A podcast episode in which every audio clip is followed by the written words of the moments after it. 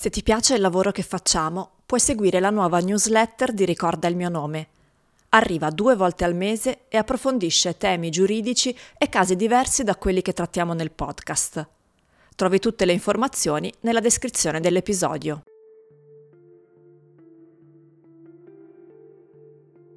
Tra le campagne piene di colore della Romania, sulla strada che da sud porta a Brasov, nel cuore della Transilvania, c'è un'uscita che indica Castelul Bran. Si capisce subito di essere arrivati in una località turistica perché le piccole vie tortuose sono affollate di persone che guardano menù e comprano souvenir. Più avanti, sulla punta del colle, le guglie del castello del conte Dracula svettano imperiose a minacciare tutti i visitatori. Eppure, Basta conoscere un po' la storia per sapere che del vampiro più famoso di tutti i tempi in quel castello non c'è proprio nulla, né si ha la conferma che Bram Stoker, per descrivere la spaventosa dimora del suo personaggio, pensasse proprio a quel maniero. Quel che è certo è che il celebre scrittore ha trascorso sette anni a scrivere Dracula studiando ogni aspetto della storia della cultura romena, dato che lui, il famoso conte, era ispirato al principe Vlad Tzepes, famosissimo eroe nazionale. Vlad Tzepes significa Vlad l'impalatore, un soprannome che gli era stato dato perché aveva l'abitudine di impalare i suoi nemici. Stoker, per dare vita a Dracula, si era quindi ispirato al terribile sovrano, crudele e sanguinario, vissuto nel XV secolo e considerato al pari di un dio per aver protetto la popolazione romena. E non è un caso, quindi, che i vampiri possano morire con un paletto conficcato nel cuore. Oggi milioni di visitatori si affollano tra le strade della Transilvania alla ricerca dei vampiri. Grandi e piccini invadono manieri, negozi, ristoranti, nella speranza di poter vivere un po' il brivido della storia del grande principe Vlad l'impalatore. Eppure, nelle case, nei villaggi, nelle località in cui nessun turista si spinge mai, uscendo appena dai sentieri battuti, si dice che si viva il mal d'Italia. Quel sentimento oscuro e contagioso che coglie le donne che vengono nel nostro paese per trovare un lavoro donne come Cristina, morta ammazzata in Italia come fosse un vampiro qualunque, trafitta con un paletto di legno e di cui nessuno si ricorda più.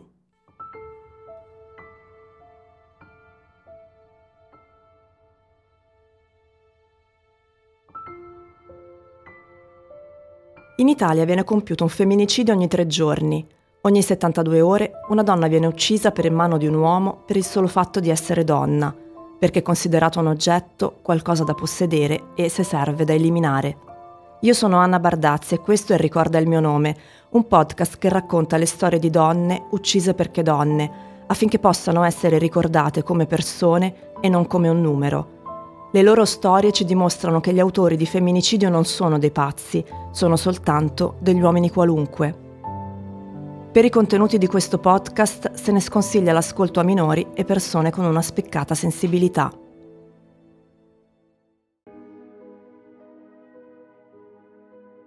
Andrea Cristina Zamfir Su una collina a sud-ovest del centro di Bucarest si erge uno degli edifici più grandi al mondo. È il Palazzo del Parlamento romeno, 350.000 metri quadrati di marmi, cristalli, specchi, ori, legni pregiati e velluti, secondo per grandezza solo al Pentagono.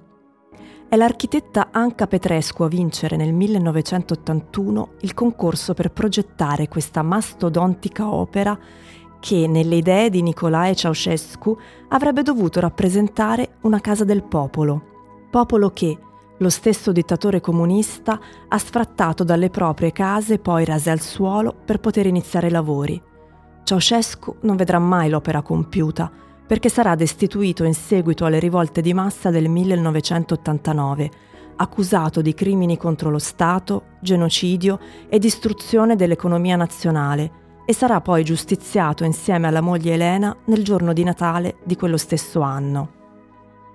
A quei tempi Andrea Cristina Zamfir ha appena un anno. La sua famiglia è una delle tante che fatica ad andare avanti quando la rivoluzione arriva, nel 1989, Lo stipendio medio è di circa 3.100 lei, poco più di 600 euro. Ma è il costo della vita essere altissimo. Un'auto Dacia di fabbricazione romena costa circa 17.000 euro. Un litro di benzina si paga 1,80 euro. Troppo per poter vivere un'esistenza dignitosa. La vita di Cristina e della sua famiglia non è facile. Gli anni 90 sono segnati dalla povertà e dalla miseria, in un paese che deve fare i conti con l'eredità lasciata dalle scelte sconsiderate di un dittatore. Cristina cresce in un ambiente familiare in cui c'è amore, ma non serenità. I genitori, Nicola e Dorina, non riescono a provvedere come vorrebbero a lei e alla sorella Lina, nata due anni prima, nel 1986. Per trovare la propria strada e tentare di costruirsi un futuro, Cristina decide di andarsene molto presto via di casa, trasferendosi a oltre 200 km dalla sua città natale e andando a vivere con il fidanzato in un appartamento malmesso di Drobeta Turno Severin, una città operaia sulle rive del Danubio a pochi passi dal confine serbo. Qui il cielo grigio ricopre vite spesso tutte uguali, tra le fabbriche di epoca comunista e quelle più nuove, controllate dall'Occidente, in una speranza collettiva di ripresa e prosperità ma negli anni 2000 lo spettro del passato grava ancora sulle persone dalle esistenze simili, che a sera si ritrovano in casermoni dall'aria spenta e decadente. È proprio in una Khrushchevka di epoca sovietica che Cristina vive col fidanzato. Abitano al quarto piano e i vicini sono testimoni delle loro continue liti, liti che lì, in uno dei tanti quartieri mal ridotti di una delle tante cittadine industriali romene degli anni 2000, sono spesso la norma. Il condominio non ha acqua, né gas, né elettricità. C'è giusto un tetto con cui ripararsi, uno spazio personale in cui provare a costruire qualcosa. Ma Cristina non ce la fa. Le liti non sono semplici liti. Il fidanzato la picchia, la butta anche fuori di casa. Così alla fine è lei ad andarsene. Decide di raggiungere la madre e la sorella in Italia, che a loro volta hanno raggiunto Nicolai partito per cercare un futuro migliore, soprattutto un lavoro stabile, una casa, serenità che nella Romania di quegli anni è difficile trovare. Così Cristina, nel 2007, ad appena 19 anni, si ritrova catapultata a Monte Sarchio, una piccola città in provincia di Benevento, la cui collina ricorda in qualche modo i paesaggi della Transilvania, quella stessa Hune Doara da cui la famiglia Zamfir proviene. Finalmente l'occasione per essere felici, per trovare la serenità cercata per tutta la vita. Cristina, appena arrivata in Italia, dice alla madre Dorina, Mamma, la nostra vita cambierà. Ma niente sembra avere lunga durata in questa storia, tranne forse il dolore che Cristina dovrà affrontare, sempre. Nel 2008 infatti Nicolai muore dopo una breve malattia. Dorina, Alina e Cristina lavorano nei campi per tirare avanti. Raccolgono pomodori, come molte altre persone con background migratorio, spesso senza tutele. Cristina non ce la fa, i suoi sogni si sono infranti di nuovo. Non può stare in quel posto che le ricorda il padre. Così, in fretta e furia, decide di lasciare la madre e la sorella e di partire per Prato, dove vive uno zio. Passano circa sei mesi. La ragazza dice alla madre di voler tornare a casa, ma non lo fa. Da quel momento Dorina e Alina non sapranno più niente di Cristina. A niente serve il viaggio di Alina, che nel 2011 va a cercarla a Prato. Non la troverà. Ma mentre lei fa di tutto per sapere dove si trovi la sorella, poco lontano, dove già venne uccisa una donna 30 anni prima, un uomo sta seviziando una sex worker, una delle tante che avranno giustizia solo dopo la morte di Cristina.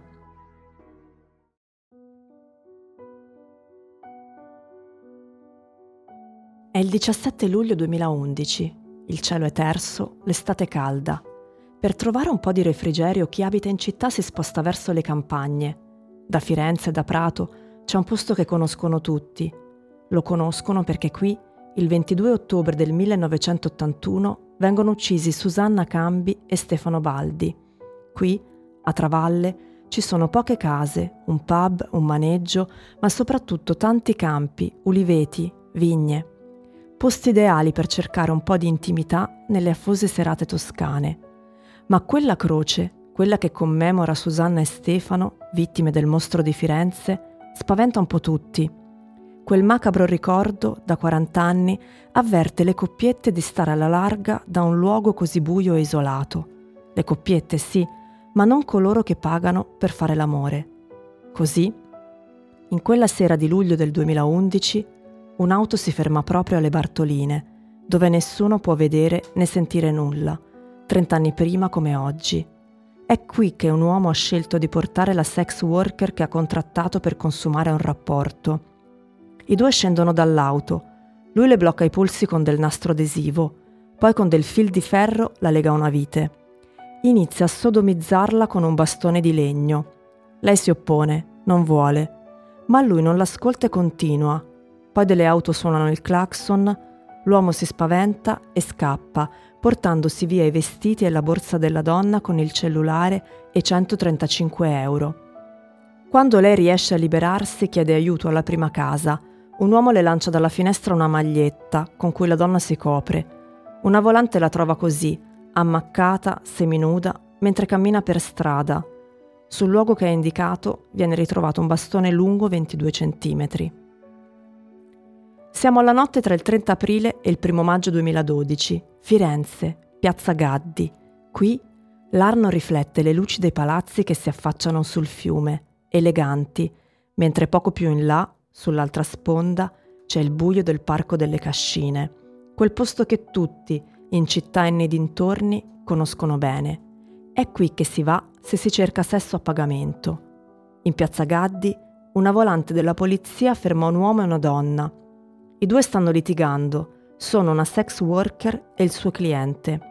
La donna si lamenta, lui mi ha portata sotto il ponte, mi ha legata con una corda, picchiata e stuprata e ora non vuole pagarmi. Alla fine, dopo essere stati identificati, i due si dividono ognuno per la sua strada. Un altro anno. È la notte del 28 febbraio 2013, a Ugnano, una piccola frazione alla periferia di Firenze, non lontano dal carcere di Sollicciano. Qui, in una strada secondaria, un uomo ha portato la donna che ha pagato per un rapporto sessuale. Quando arrivano, però, lui le lega i polsi con del nastro adesivo a una sbarra. Infine, perché non urli, le copre la bocca con del nastro adesivo. Poi la sodomizza con un bastone di legno. La donna riesce a liberare un po' la bocca, tra le urla lo prega di smettere, ma lui non lo fa, anzi le impone altre sevizie. Quando è soddisfatto le dice Ci vediamo e la lascia lì, così, nuda, umiliata, appesa per i polsi a una sbarra nel mezzo del nulla. Prato, stazione centrale. È l'1.30 di notte del 21 febbraio 2014. Il copione è lo stesso. Lui contratta il prezzo, 50 euro, stavolta in cambio di prestazioni particolari, piccole cose masochiste, dice lui, qualche sculacciata, niente di che, ti lego e poi si fa qualcosa. Lei accetta. L'auto si dirige verso Travalle. Di nuovo si ferma in via delle Bartoline. Scendono, lui le dice di spogliarsi poi con del nastro adesivo le fissa polsi e caviglie a delle sbarre. Inizia a seviziarla.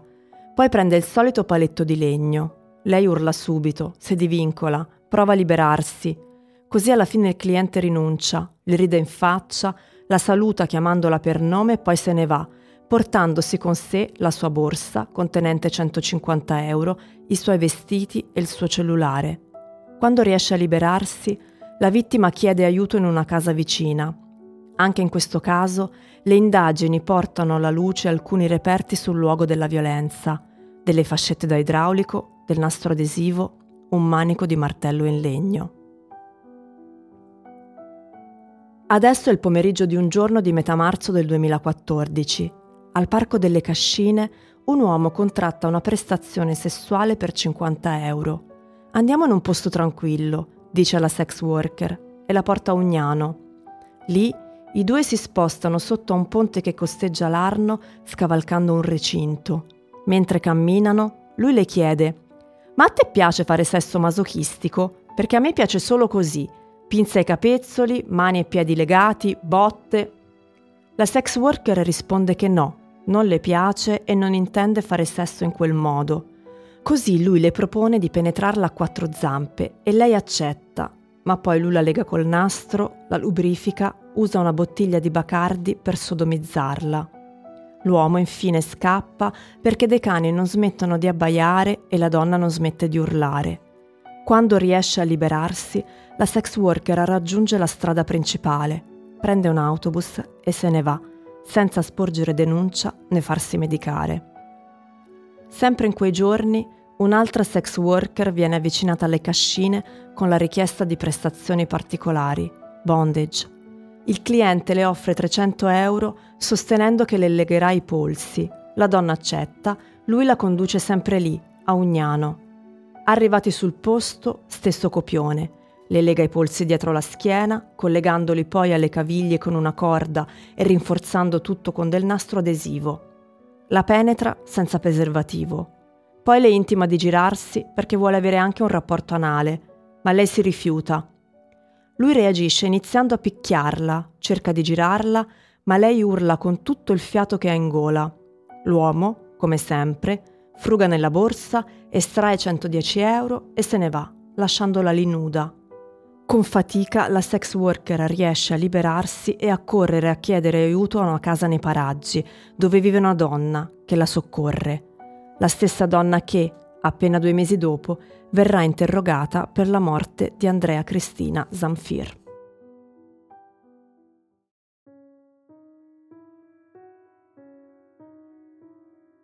È la mattina del 5 maggio 2014. L'aria è ancora fresca.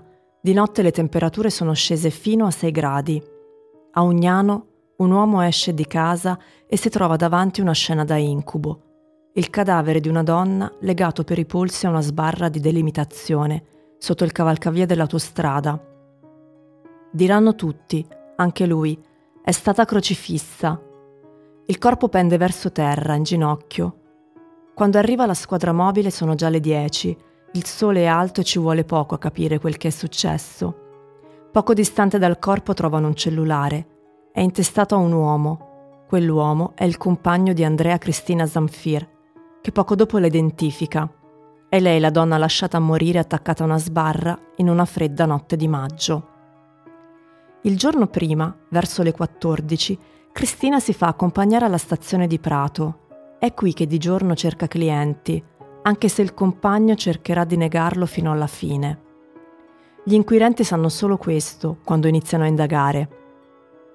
Lavorano in due direzioni. La prima riguarda un'auto, un doblò grigio che è stato ripreso dalle telecamere di zona in orari compatibili con l'aggressione. La seconda è la ricostruzione d'archivio.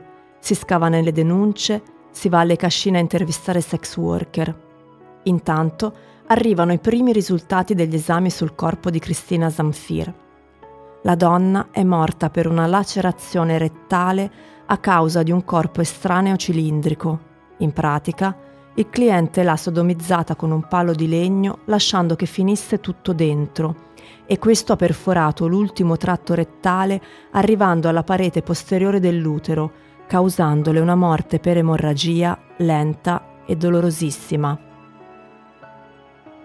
È grazie ai dettagli sulle circostanze della morte di Cristina diffusi dalla stampa se una delle vittime, sopravvissuta soltanto due mesi prima, decide di andare alla polizia e denunciare le violenze subite. Come lei, gli inquirenti ne troveranno altre. Una seconda sex worker si convince a sporgere denuncia, alcune si limitano a raccontare gli incontri con quest'uomo dai gusti particolari.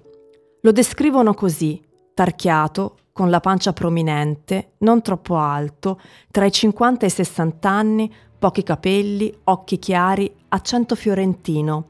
Si fa chiamare Sauro. Un uomo per bene, mite, pulito, cortese, dicono, però chiede prestazioni sadiche, vuole legare, picchiare, usare strumenti. Certe sex worker ne hanno sentito parlare e se ne tengono alla larga. Offre in media 50 euro. Il suo posto preferito è Ugnano, sotto il cavalcavia dell'autostrada del Sole, proprio lì dove Cristina Zamfir è stata trovata appesa per i polsi, lasciata a morire per emorragia interna e proprio dove convergono ben tre delle cinque denunce raccolte dal 2011 a oggi. Tutte le donne che hanno denunciato sono state legate, poi obbligate a un rapporto anale con un corpo estraneo, infine lasciate nude sul posto e derubate dei propri averi. Ma nonostante la serialità dell'agire dell'uomo, le immagini dell'auto e le testimonianze, la svolta arriva soltanto quando un agente, l'ufficiale della polizia di Firenze Paolo De Giorgi, ha un'intuizione. L'uomo corrisponde in tutto al cliente fermato mentre litigava con una sex worker in piazza Gaddi due anni prima. Anche le modalità denunciate sul momento dalla donna, mia legata e violentata, rivelano lo stesso modus operandi e gli stessi gusti sessuali dell'uomo ricercato per la morte di Andrea Cristina Zamfir. E così, grazie a quell'intervento, il 9 maggio 2014, quattro giorni dopo i fatti, il PM dispone il fermo di Riccardo Viti, idraulico cinquantenne fiorentino, sposato, sospettato di aver ucciso una donna e di averne violentate almeno altre cinque.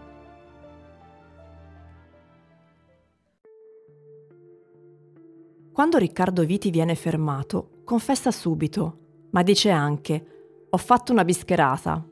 Una bischerata, in dialetto toscano, è una cosa da poco, una cavolata. Poi ci sono anche delle prove il nastro adesivo con cui è stata immobilizzata Cristina proviene dall'azienda ospedaliera di Careggi, dove lavora la moglie dell'uomo. Il DNA trovato sulla scena del crimine corrisponde al profilo di Riccardo Viti al di là di ogni ragionevole dubbio. Già durante il primo interrogatorio l'uomo racconta di avere fantasie sadiche da quando ha scoperto la pratica nei fumetti porno che leggeva da ragazzo. Da molti anni frequenta sex worker dice per un'impossibilità a relazionarsi col genere femminile. Eppure è sposato, con la moglie ha una vita sessuale regolare. Da una quindicina d'anni invece è iniziato a mettere in pratica le sue fantasie con persone con cui si incontra a pagamento. Viti dichiara che queste persone sono sempre consenzienti, che propone in anticipo tramite una sorta di consenso informato preventivo e che loro accettano anche Cristina, come tutte le altre prima di lei. La difesa di Riccardo Viti sceglie il rito abbreviato condizionato alla perizia psichiatrica. Il rito abbreviato è un procedimento che in caso di condanna permette di ottenere uno sconto di pena pari a un terzo. Come in molti giudizi a carico di uomini accusati di femminicidio, Viti viene sottoposto alla perizia psichiatrica al fine di accertare la sua capacità di intendere e di volere.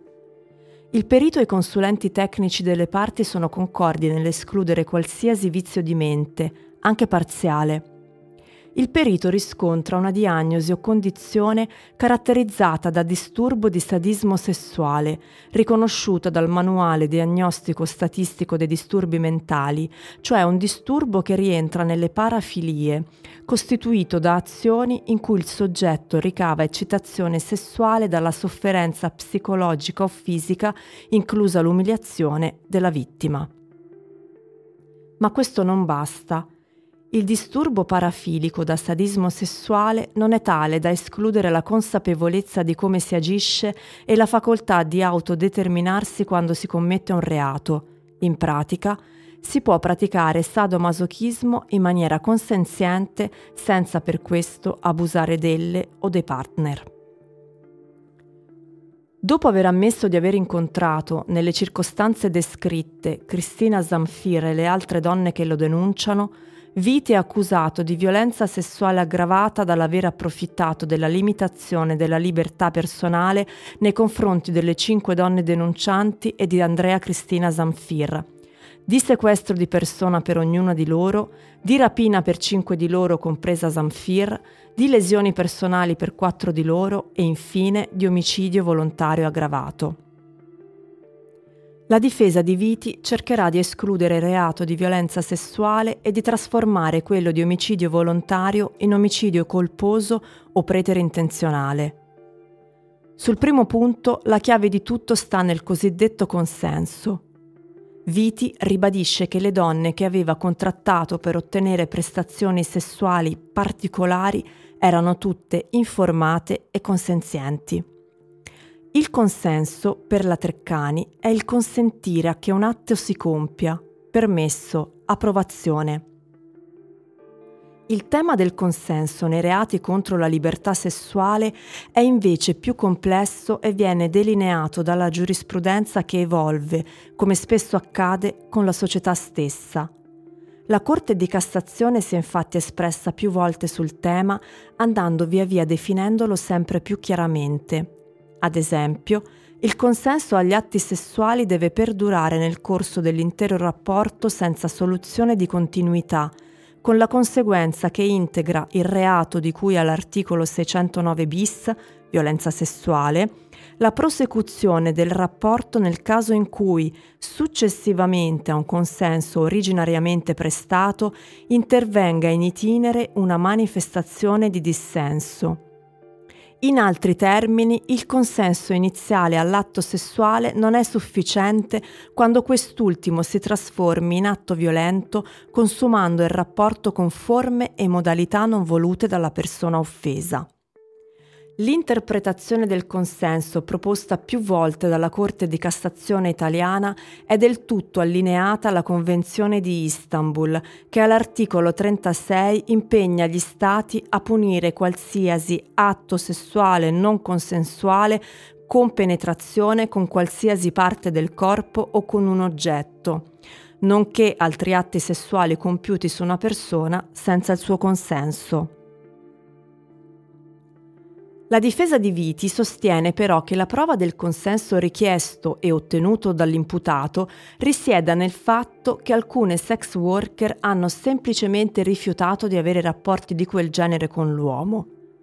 Il consenso viene messo in discussione anche in relazione alla credibilità delle donne denuncianti.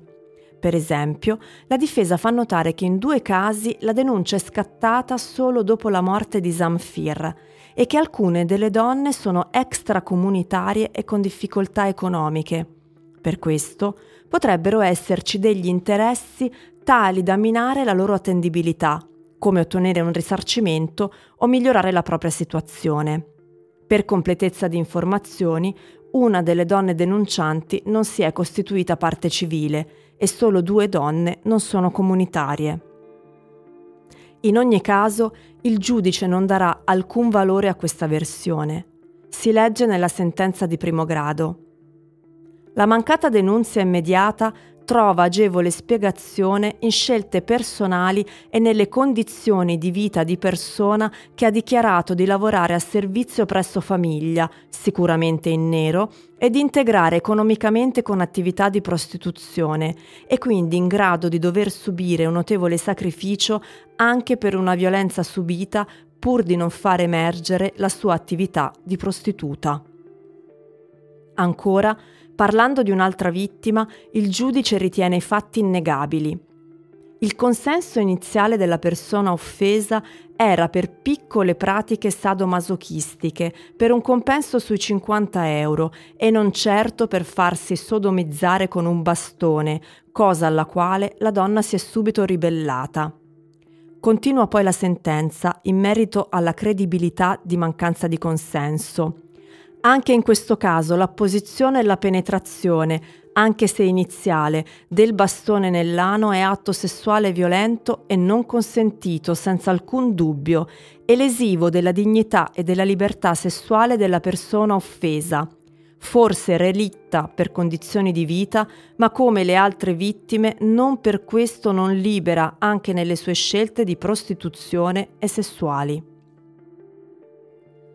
La difesa sostiene infine che quello di Zamfir non è omicidio volontario, bensì colposo o preterintenzionale. La morte della donna sarebbe la conseguenza di un gioco erotico finito male. In pratica, l'uomo non poteva sapere che la donna sarebbe morta, né lo voleva. Nell'omicidio volontario è richiesta in positivo la volontà di cagionare la morte, in quello colposo e preterintenzionale è richiesta in negativo l'assenza della volontà di cagionare la morte. Nel caso di Viti, secondo i giudici si configura invece proprio l'ipotesi di omicidio volontario, anche se nella forma del dolo eventuale o alternativo. Per il nostro ordinamento infatti non fa alcuna differenza se l'omicida volesse proprio la morte della persona offesa o se si sia rappresentato la morte come dolo probabile e nonostante ciò abbia agito lo stesso. Ricorda il giudice. Nel dichiarare il perché si è comportato così, Viti ha usato l'argomento della scommessa. Egli si è allontanato, lasciando di notte una povera disgraziata legata fortemente e sofferente dopo averla sodomizzata con un bastone, dopo averla ancora umiliata, facendole vedere che l'aveva gabbata e che le portava via tutti gli abiti ed effetti personali, scommettendo se si sarebbe liberata o che qualcuno l'avrebbe soccorsa. Le scommesse però si possono vincere o perdere. La pistola della roulette russa può fare clic a vuoto 10 volte ed una fracassarti la tempia. Questo si sa in anticipo quando si accetta di giocare e scommettere. Si può quindi affermare, continua il giudice, che Viti era totalmente indifferente alle sorti delle sue vittime, ben sapeva di causare grande sofferenza e che poteva innescare traumi che potevano portare alla morte, ma ha di fatto scommesso, stando alla sua versione dei fatti, che ciò non sarebbe successo.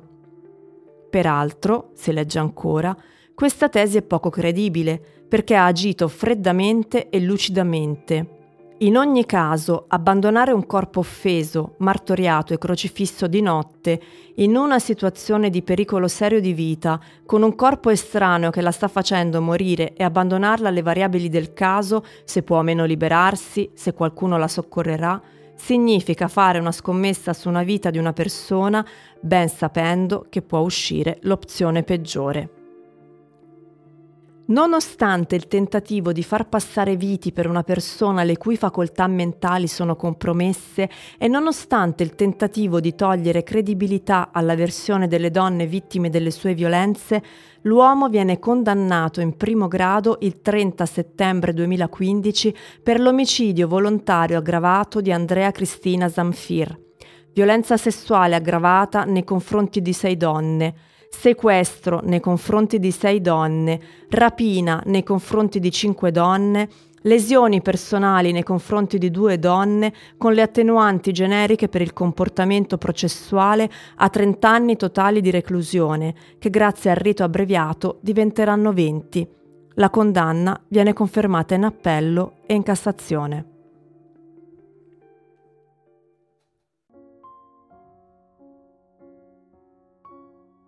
Andrea Cristina Zamfir era una ragazza minuta, ancora giovane, appena sbocciata.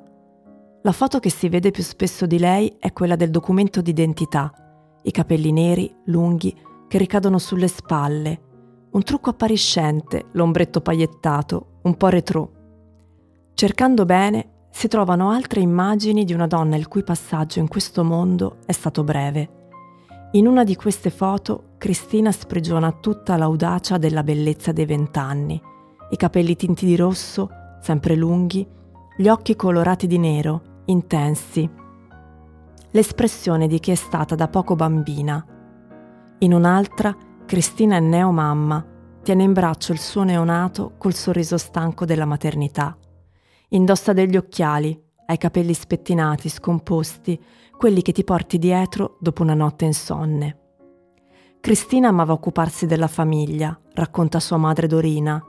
Quando era arrivata in Italia per stare coi genitori e la sorella, nel 2007, era lei che l'aiutava. Puliva, metteva in ordine, le piaceva cucinare. Era legatissima a sua sorella Lina, con lei aveva sempre fatto tutto e non litigavano mai. Una delle sue gioie più grandi, quando viveva ancora in famiglia, era vedere rientrare il padre dal lavoro, finché non è morto, quando lei aveva appena vent'anni. Cristina, dopo essersene andata in Toscana, aveva trovato un compagno, anche lui originario della Romania. Insieme avevano avuto due figli, un bambino nel 2010 e una bambina nel 2012. Sono nati in Romania e là vivono da sempre coi nonni paterni. Avevano fatto questa scelta, i genitori, perché poter lavorare e occuparsi di due bambini piccoli era impossibile, senza aiuti. Il sex work era poi stata la risposta all'esigenza di poter mangiare e far mangiare i propri figli, in un mondo che tritura i tuoi sogni e te li risputa in faccia.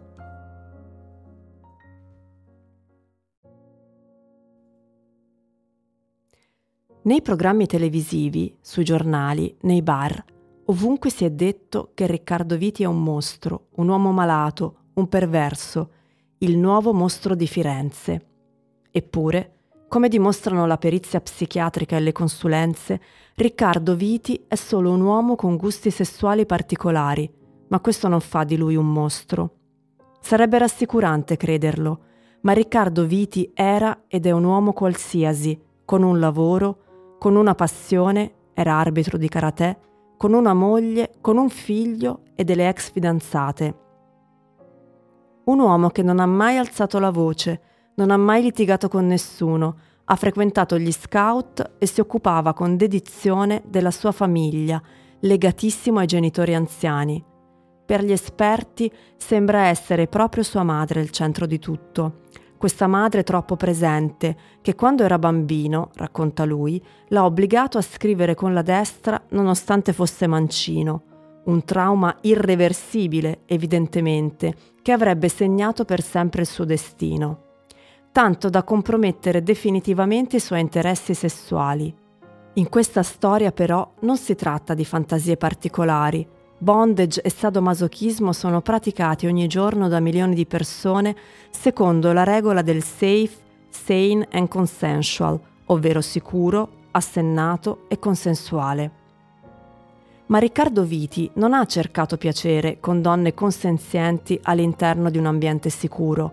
No, è un uomo che ha scelto volutamente di sfogare i suoi istinti su donne che considera di serie B su donne che nel bisogno sono disposte ad accettare di essere legate a una sbarra per 30 euro, come Andrea Cristina Zamfir.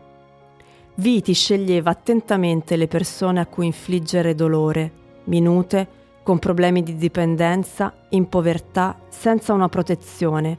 Andava dritto dove sapeva che per pochi soldi avrebbe potuto fare quello che voleva. Faceva una scommessa e se andava male chi avrebbe creduto a delle puttane drogate? Ma il mondo sta cambiando, la giustizia sta cambiando, lo dimostrano i tre gradi di giudizio di questa vicenda. Nessuna persona può essere lesa nella sua dignità. No è no, non esistono donne, persone di serie B. Dice la madre di Viti, intervistata dalla trasmissione Quarto Grado, Riccardo non è un mostro, è un uomo buono, mite, che mi ha sempre aiutata.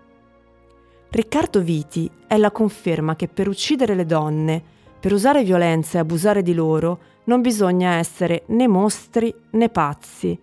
Bisogna essere semplicemente uomini cresciuti con la convinzione che la donna sia un oggetto di loro proprietà, roba di poco conto, senza particolari diritti, ancor più se povera, straniera. La maggioranza dei femminicidi è compiuta in ambito familiare, questi crimini non solo sono più numerosi, ma attirano anche maggiormente l'attenzione dei media, dell'opinione pubblica e della politica, perché coinvolgono persone comuni, donne che sono madri, sorelle, colleghe e vicine di casa, donne per bene. Quando però a morire per motivi di genere è una sex worker, la nozione stessa di femminicidio sembra venire meno, perde di valore. Nel suo Un lavoro d'amore del 1978, Giovanna Franca Dalla Costa individua un legame tra il lavoro domestico e la prostituzione, ovvero una donna diventa cattiva, cioè prostituta, quando pretende di far costare e quindi contrattare in termini di soldi, di tempo e condizioni complessive quella che è la mansione centrale del lavoro domestico, il fare all'amore. Di conseguenza, una sex worker, una donna che decide di far pagare una prestazione sessuale, perde subito valore non soltanto agli occhi del cliente che la paga, ma anche agli occhi della società tutta. Alcuni studi mostrano che le sex worker sarebbero a rischio omicidio 18 volte più delle donne che non praticano questo lavoro. Alcune ricerche si spingono addirittura a stimare un rischio tra le 60 e le 100 volte più elevato. In una ricerca pubblicata nel 2020 dalla rivista internazionale About Gender, tra il 1988 e il 2018 in Italia sono state uccise, stando alle fonti ricostruibili, come le notizie, 485 donne prostitute, morte in relazione al loro essere prostituta o prostituita e comunque ammazzate in quanto donne e quindi vittime di femminicidio. Tra queste, 138 erano italiane, 83 nigeriane, 58 albanesi, 43 romene e le restanti brasiliane, ucraine, moldave, cinesi, colombiane, marocchine, ungheresi, serbe, domenicane. La tendenza vede i femminicidi contro sex worker italiane in netto calo negli ultimi anni, mentre aumentano, per esempio, le vittime romene. Essere donne migranti, povere e lavoratrici del sesso in Italia espone a un pericolo maggiore, ma il loro femminicidio, così come la violenza sessuale e qualsiasi altro tipo di abuso o reato commesso nei loro confronti, è considerato un crimine minore. Non ci sono titoloni, non ci sono trasmissioni tv, non ci sono nuove leggi, al massimo se ne parla per dare dettagli morbosi, per fare scalpore con la storia della donna crocifissa. Ma Cristina Zamfir era solo una ragazza di 26 anni arrivata in Italia per ricongiungersi alla sua famiglia e provare a essere felice per la prima volta. Non ci è riuscita. E di questo si incolpa sua madre Dorina, che intervistata da un giornale romeno dice Soffro incredibilmente perché quando mi ha chiamata Dopo sei mesi che se n'era andata di casa, non sono andata a riprendermela. E ancora, vorrei che mia figlia fosse ricordata come una donna che ha sacrificato la vita per i suoi figli. E noi, cara Dorina, la ricorderemo così, come la ragazza dai capelli rossi che sognava di dare un futuro ai suoi figli. Non è colpa tua, Dorina, è colpa di tutti noi e di questa società che tratta le donne come un oggetto da usare e buttar via. Non lontano da quella città da cui è scappata Cristina Zamfir, in Romania, c'è un ospedale in cui si studia la sindrome Italia, un fenomeno che colpisce le donne migranti che sono venute a lavorare nel nostro paese come colf, badanti, babysitter. La sindrome Italia è un vero e proprio disturbo mentale che comporta depressione, insonnia, ansia, allucinazioni e tendenza al suicidio anni trascorsi a lavorare senza diritti, svolgendo mestieri pesanti come badare a persone anziane con bisogni speciali, pulire case, crescere bambini altrui, senza riconoscimenti, spesso con salari da fame e in nero, per poi fare rientro a casa, sfinite private della propria identità, e ritrovare dei figli arrabbiati, un marito che se n'è andato, dei genitori che sono invecchiati.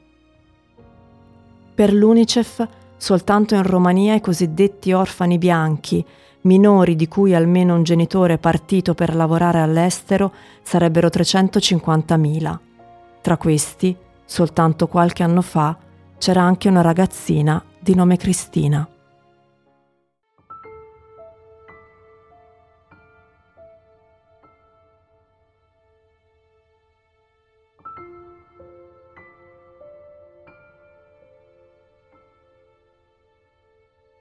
Ricorda il mio nome è un podcast scritto e narrato da Anna Bardazzi.